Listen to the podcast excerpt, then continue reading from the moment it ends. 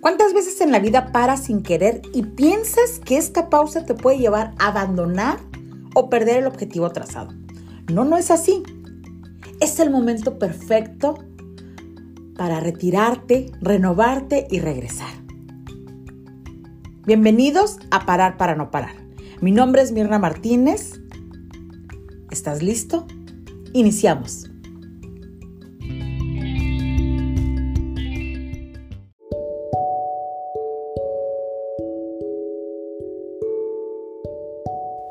Hola, ¿qué tal? ¿Cómo estás? Te habla, te saluda Mirna Martínez y para mí es un gusto poder estar contigo nuevamente. Antes de iniciar, quiero agradecerte profundamente la recepción que han tenido los 10 episodios anteriores.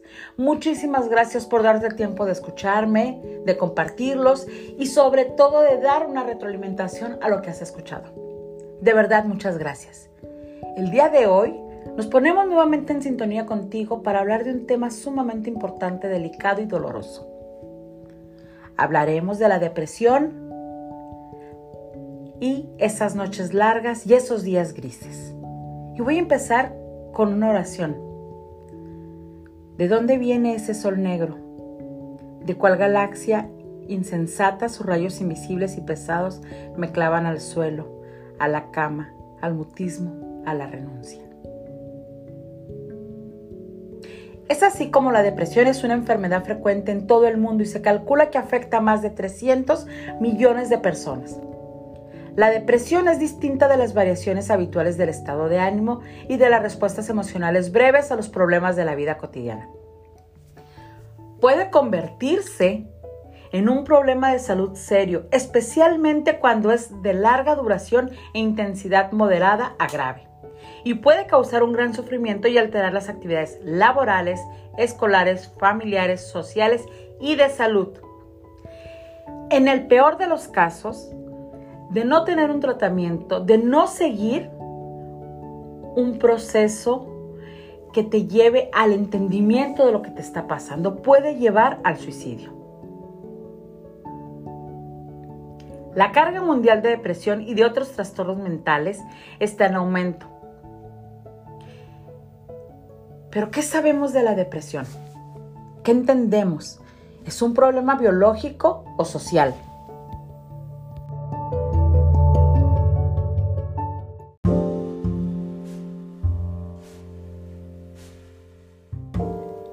Al empezar el siglo XXI, el término depresión mayor se usa de forma global para hablar sobre una condición de salud, un estado clínico en el cual hay una profunda tristeza y otras emociones muy intensas como el miedo, la ira, así como alteraciones del sueño, el apetito, la motivación, la sensación de energía y la capacidad para disfrutar la vida cotidiana, los excesos con el alcohol o otras sustancias, conductas de riesgo. Los estados depresivos generalmente suelen ser dolorosos en el plano emocional y físico. Los sentimientos de culpa, vergüenza y minusvalía se mezclan con malestares en todo el cuerpo. Aunque algunas personas hacen énfasis que basta con tomar la decisión de ser feliz, la realidad clínica es completamente diferente. ¿Qué quiere decir esto? Los sentimientos depresivos no desaparecen por un decreto. Suelen prolongarse más allá de lo tolerable y ocasionan un gran sufrimiento. Hay patrones de pensamiento recurrentes dominados por el pesimismo y la negatividad y una tendencia exacerbada a pensar en el suicidio. ¿Cuál es la relación entre un cuadro clínico y los grandes problemas sociales que observamos en una generalidad? ¿Hasta qué punto la depresión se debe a causas biológicas, a condiciones de la química cerebral, de estas redes neuronales que de pronto dejan de estar los chicos buenos, los neurotransmisores y que de pronto se vuelve un tanto caótico. Habría que buscar las causas de esta condición en una interacción entre factores sociales y biológicos, culturales y propios de la etapa de desarrollo en el que una persona con un diagnóstico de depresión se encuentra.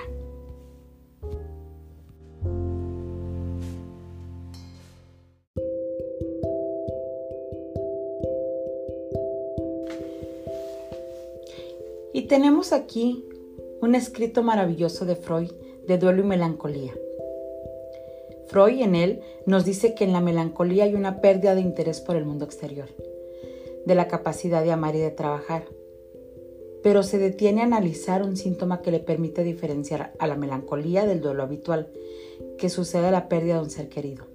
En la melancolía, el enfermo se describe como indigno, estéril y moralmente despreciable. Se hace reproches, se denigra y espera repulsión y castigo. Se humilla ante todos los demás.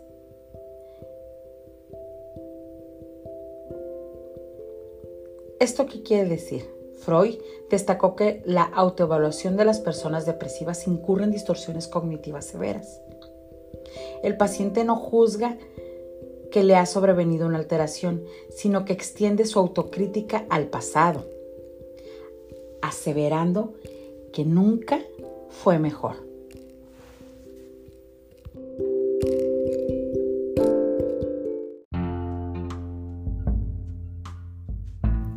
Y atendiendo a lo que te acabo de decir, sería importante que pudiéramos hacer una lista provisional de criterios con los cuales evaluar estados depresivos. Ojo, esto no es una invitación para que hagas un checklist y te autodiagnostiques, no. Esto es para que aprendamos a leer las señales de alerta, los semáforos intermitentes amarillos y rojos que a lo mejor no están en mí, pero sí en la persona que tengo enfrente. Sí en ese amigo, en esa pareja, en ese hermano, en esa hermana, en ese padre, en esa madre, en ese compañero de trabajo. Y de pronto normalizo que actúe de cierta manera. Y cuando pasa alguna situación más trágica, digo, ay caramba, ¿a qué hora? Si siempre se le veía diferente. ¿Qué tenemos que considerar? Los síntomas emocionales. ¿Como cuáles? Los sentimientos de desesperanza, angustia y desasosiego la pérdida de interés por el mundo exterior, el sentimiento de desilusión frente a las personas que lo rodean, los sentimientos de pérdida del sentido de vida, del futuro, la minusvalía que pueden alcanzar un grado delirante, el miedo a perder la razón o, o la discapacidad, sentimientos de no ser digno y pérdidas del deseo de vivir. ¿Eso le puede pasar a una persona? Por supuesto que sí. Te mencioné anteriormente, que cada vez se incrementa más a nivel mundial personas con estados depresivos o con la enfermedad ya diagnosticada de depresión. Pero hay otros síntomas, los cognitivos y los patrones del pensamiento depresivos, como los pensamientos distorsionados, las ideas irracionales, el estar en un pensamiento rumiante, evaluando el pasado y pensando en el futuro, la incapacidad para concentrarse, la dificultad para pensar de una forma fluida, para comprender textos, las deficiencias de la memoria, el pesimismo, pensamientos suicidas, autorreproches y las expectativas de castigo. Otro parámetro a considerar son las actitudes interpersonales. Y un cuarto pudieran ser los síntomas corporales, como la fatiga frente a las responsabilidades y frente a los estímulos gratificantes, el insomnio, la pérdida de apetito y rechazo a los alimentos. Ojo, esto no es más que solo para poder identificar lo que Freud nos estaba mencionando con su texto de duelo y melancolía.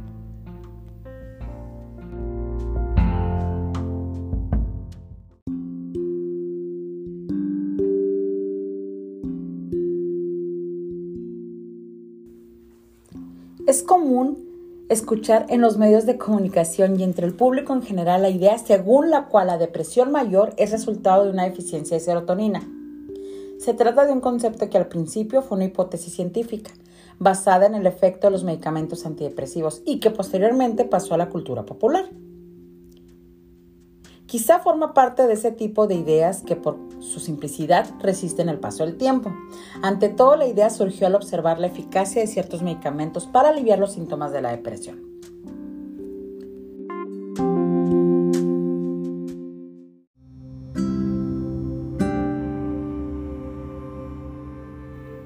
Aquí lo interesante es cuando la depresión me dice tantas mentiras. Entre ellas está la falsedad de que te sentirás así para siempre, porque una persona con depresión cree que no va a poder salir de esto. Es casi imposible poder creer que algo en su vida será diferente.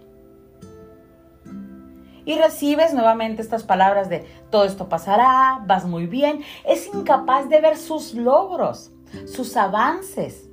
No porque no los quiera ver, porque este pensamiento rumiante, invasivo intrusivo es mucho más grande que lo que está afuera.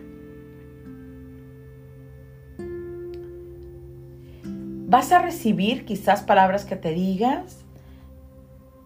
Va a pasar. Pero a la depresión eso no le importa.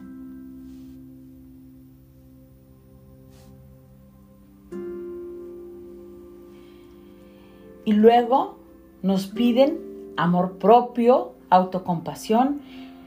¿Y cómo puedo ser compasiva conmigo mismo si me siento terrible, si me siento un monstruo? Porque no me agrado, porque no me gusta lo que estoy pensando y lo que estoy sintiendo.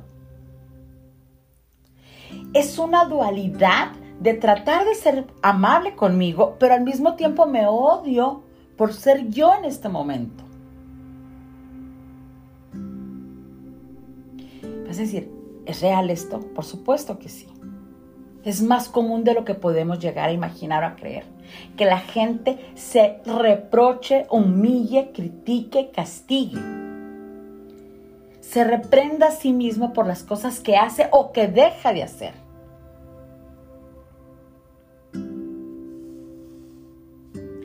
Y luego cuando llegan a terapia, algunos consultantes y trabajamos la autocompasión, se me quedaron con cara de decir, ¿de qué está hablando esta mujer?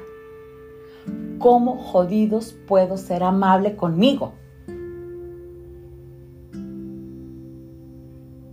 Si no me merezco. No me merezco la preocupación de mis padres, no me merezco el amor de mi pareja, no me merezco la atención de mis hijos, no me merezco la consideración de mis profesores, de mis amigos, de mi trabajo, no me lo merezco.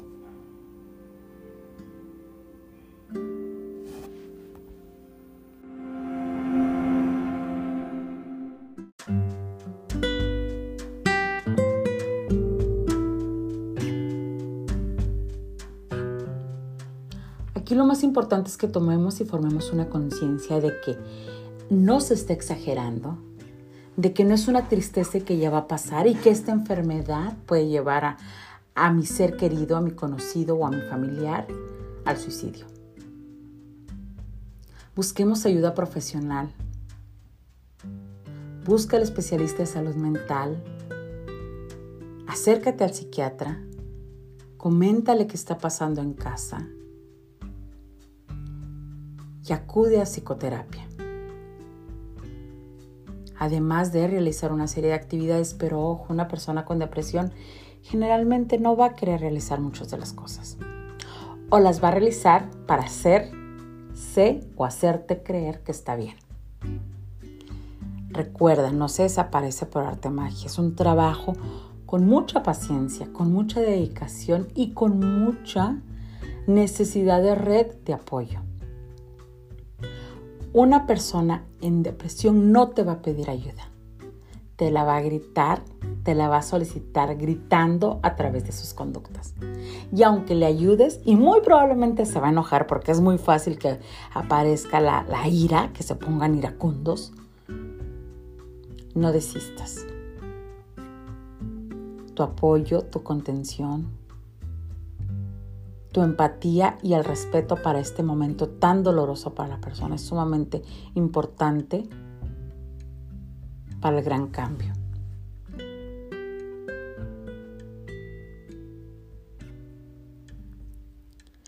Habrá que hacer algunas actividades extras, pero esas ya serán en la psicoterapia.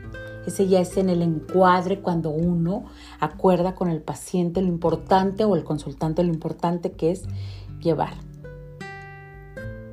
y que eventualmente irán incrementando las actividades y que la, parte farmacológica hará lo suyo. Y entonces poco a poco esto va a ir mejorando.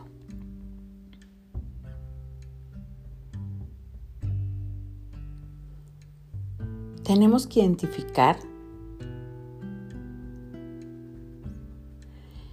qué pasó en la persona, qué cambios en la vida de la persona sucedieron de tal manera que se volvió estresante, doloroso, amenazante. ¿Qué efectos tuvo esto, esto que acaba de suceder? ¿Cómo se sintió? ¿Qué hizo? ¿Qué influencia tienen estas conductas en los factores de estrés de la vida de la persona? Y entonces es así como vamos enlazando. Porque a veces pareciera que aparece la noche a la mañana y recuerda, no lo es.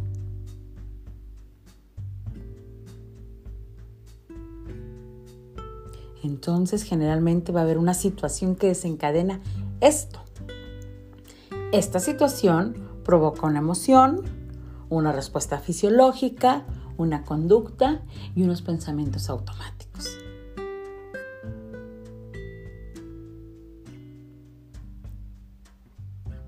Y con esto ya puedo ayudar a mi ser querido o a mi familiar o a mi amigo, a quien esté en este doloroso momento. Recuerda, son estas flechas o estos focos intermitentes que te dicen algo está pasando.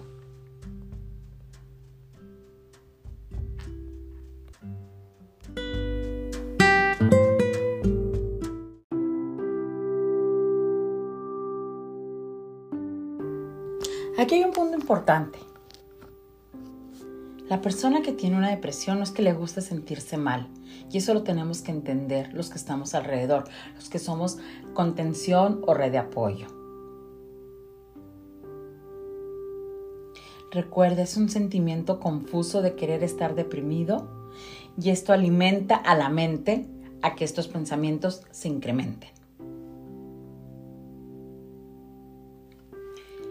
¿Quién quiere estar deprimido? ¿Cómo por qué querría estar yo en depresión?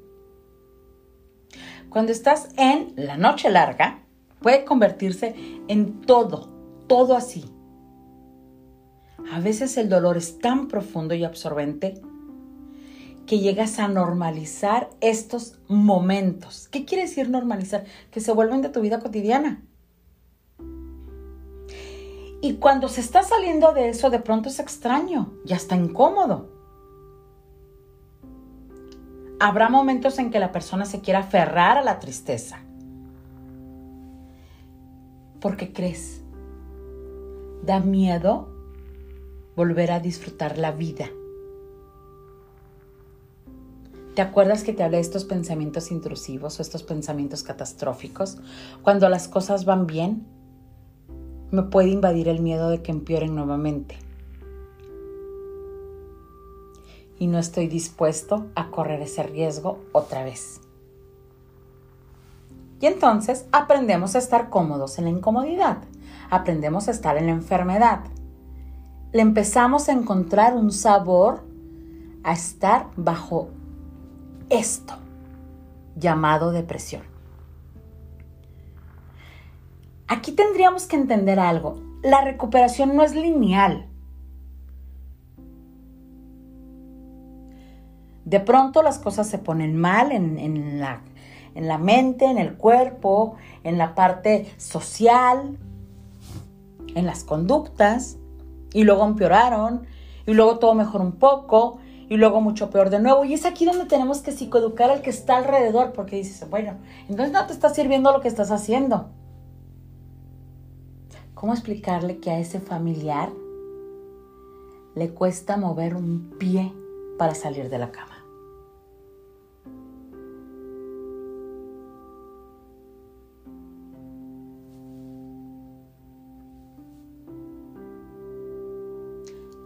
Y de pronto las personas se presionan para la recuperación.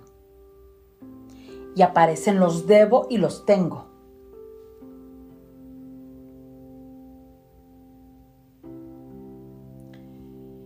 y hay una desconexión del presente. Porque acuérdate que es un pensamiento rumiante entre el pasado y el futuro.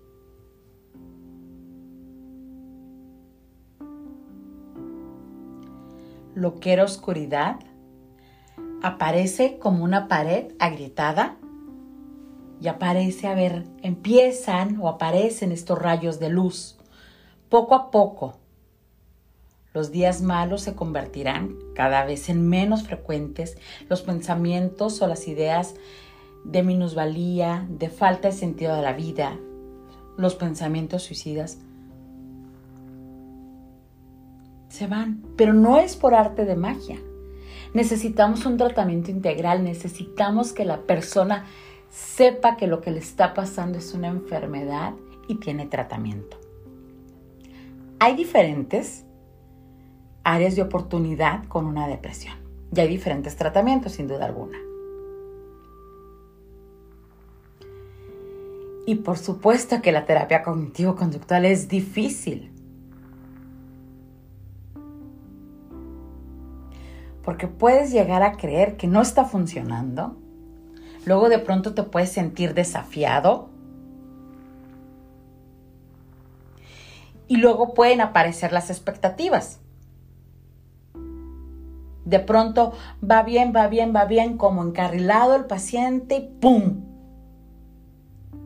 Un freno como seco en un, en un camino largo. Y a eso pudiera llamarle una recaída. Otros días se puede convertir un tanto fácil. Pero ¿qué pasa cuando la cabeza se llena de estos pensamientos? Cuando el cuerpo carece de la voluntad de moverse. Cuando sientes las emociones atadas a tus pensamientos tan profundamente y esto se vuelve tan difícil. Por supuesto que la terapia cognitivo-conductual no tiene todas las respuestas y no podemos solos, necesitamos, insisto, un tratamiento integral. Trabajar hombro a hombro con un médico psiquiatra, trabajar hombro a hombro con la familia y la red de apoyo es sumamente importante para el éxito del tratamiento de un paciente con un diagnóstico de depresión.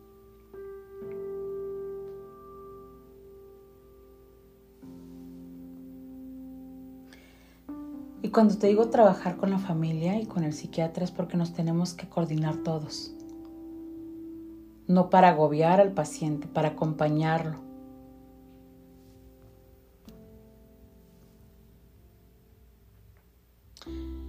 Porque esperamos que llegue el día que ya no se sienta como antes. Aunque a veces crea que está perdiendo un tanto su identidad.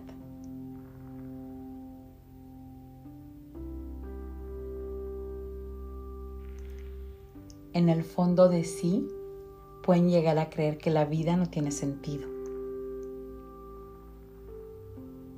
Eventualmente aparecer el sentimiento de insuficiencia y un disgusto general. Pero con el paso del tratamiento, la medicación, las actividades,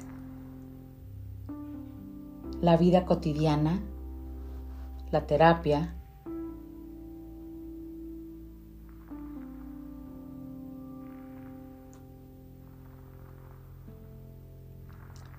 pueda adecuarse a un estilo de vida diferente.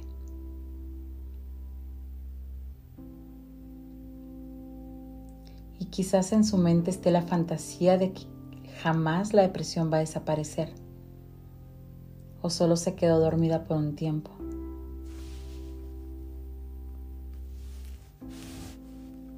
No hay un final romántico que digamos hasta aquí y ya. La idea central es de que le encuentre un sentido diferente a su vida, que se pueda llegar a distraer la negatividad, pero ser funcional para encontrarle placer a las cosas, apreciar a todo lo que se tiene alrededor y disfrutar de su esencia, de su persona y de estar rodeado de personas. Y a veces con eso es suficiente.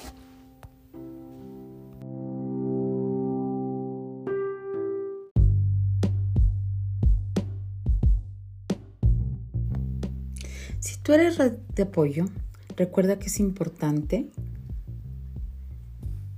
entender cuál es tu lugar ahí. Tendrías que estar dispuesto a escuchar sin juzgar, a brindar un refuerzo positivo, ofrecer ayuda, solo si la puedes dar. Generar un entorno con poco estrés, hacer planes juntos, alentarlo o alentarla al mindfulness, a la conciencia plena, a las respiraciones, a los estiramientos. Ofrecerte para ayudarle a hacer horarios de comida, de sueños, de actividades. Y muy importante fomentarle su proceso psicológico y psiquiátrico. Hoy la salud mental es más importante que nunca se va a poner varias trabas. Va a tener ideas erróneas de lo que es ir a terapia y lo que es ir con el psiquiatra. Como cual, yo puedo con esto, yo lo puedo manejar solo, yo no necesito que a nadie me diga nada ni me dé consejos. No quiero que un extraño sepa mis asuntos. Y mucho menos que me diga qué debo de hacer. ¿Qué pueden hacer ellos que yo no pueda?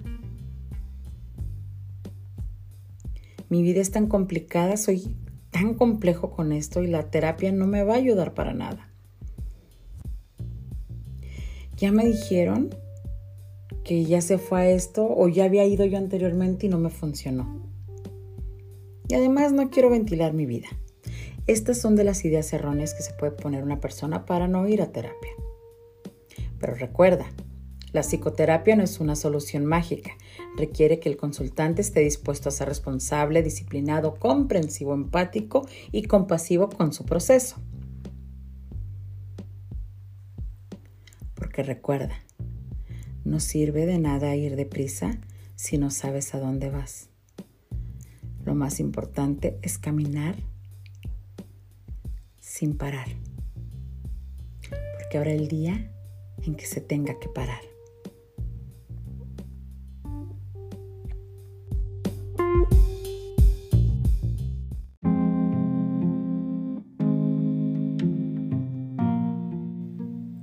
Y bueno, lo más importante es que entendamos que la depresión no se sale como por arte de magia. Creo que eso ya nos quedó clarísimo, ¿verdad? Pero hay cosas que sí podemos hacer para mejorar esto, junto con la psicoterapia y el tratamiento farmacológico a través de la psiquiatría. Date tiempo para que puedas llegar a un periodo de adaptación de lo que estás viviendo. ¿Te acuerdas que te mencioné de un punto ciego, una nueva visión de túnel? Bueno, es importante que hagamos una pausa, no tengas prisa, porque las cosas poco a poco se van a ir poniendo en su lugar. Comunícate. Es importante que hables con los demás de cómo te sientes. Y de pronto también es importante que les digas, ¿sabes qué? Es un momento para mí y yo prefiero estar en un momento solo o sola.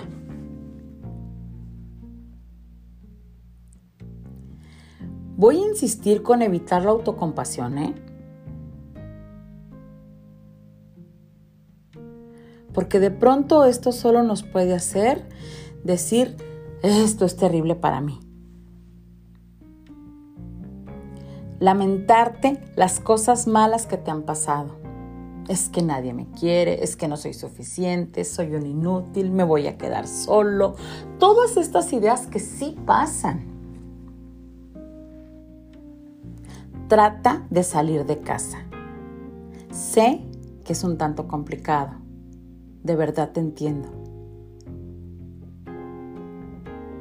Pero hazlo aunque no te apetezca. Da largos y lentos paseos caminando. Permítete tener una conciencia plena de lo que te está pasando en este momento.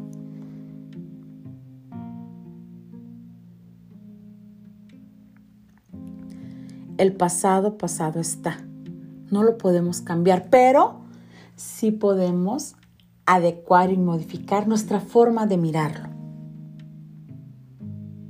Ya no te puedes quedar en eso que ya no está.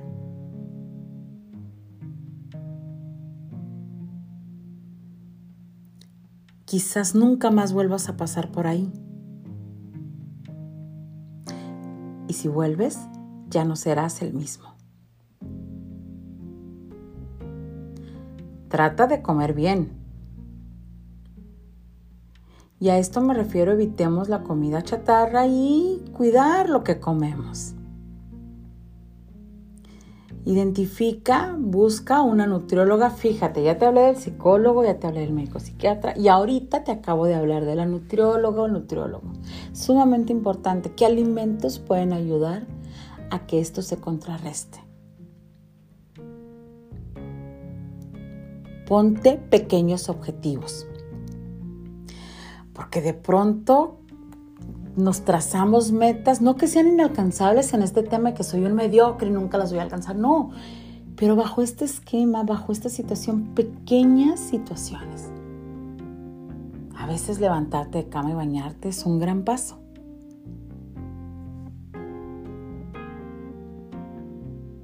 Escribe listas de lo que te hace sentir bien, de lo que te hace sentir mal, de lo que es importante, de lo que es urgente y de lo que es cotidiano en tu vida. Y así te vas a ir dando cuenta de muchas cosas. Y esto te va a sonar muy a cliché, haz ejercicio. Pero de verdad, esto te va a permitir llenarte de energía. No es que te vas a meter al CrossFit de la noche a la mañana. Estiramientos, respiraciones profundas. Con eso empezamos perfecto. Muy importante, ¿eh? Hay que acudir a terapia y hay que tener un compromiso. Una persona que va a psicoterapia tiene un compromiso personal consigo mismo.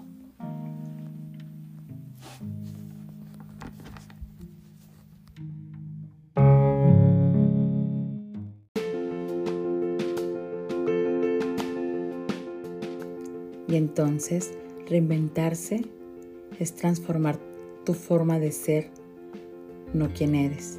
No es convertirse en una persona diferente porque ya eres un ser completo.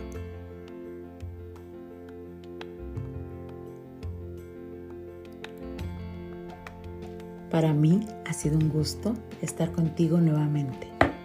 Nos vemos en el siguiente episodio. Recuerda que esto fue parar para no parar. Hasta pronto.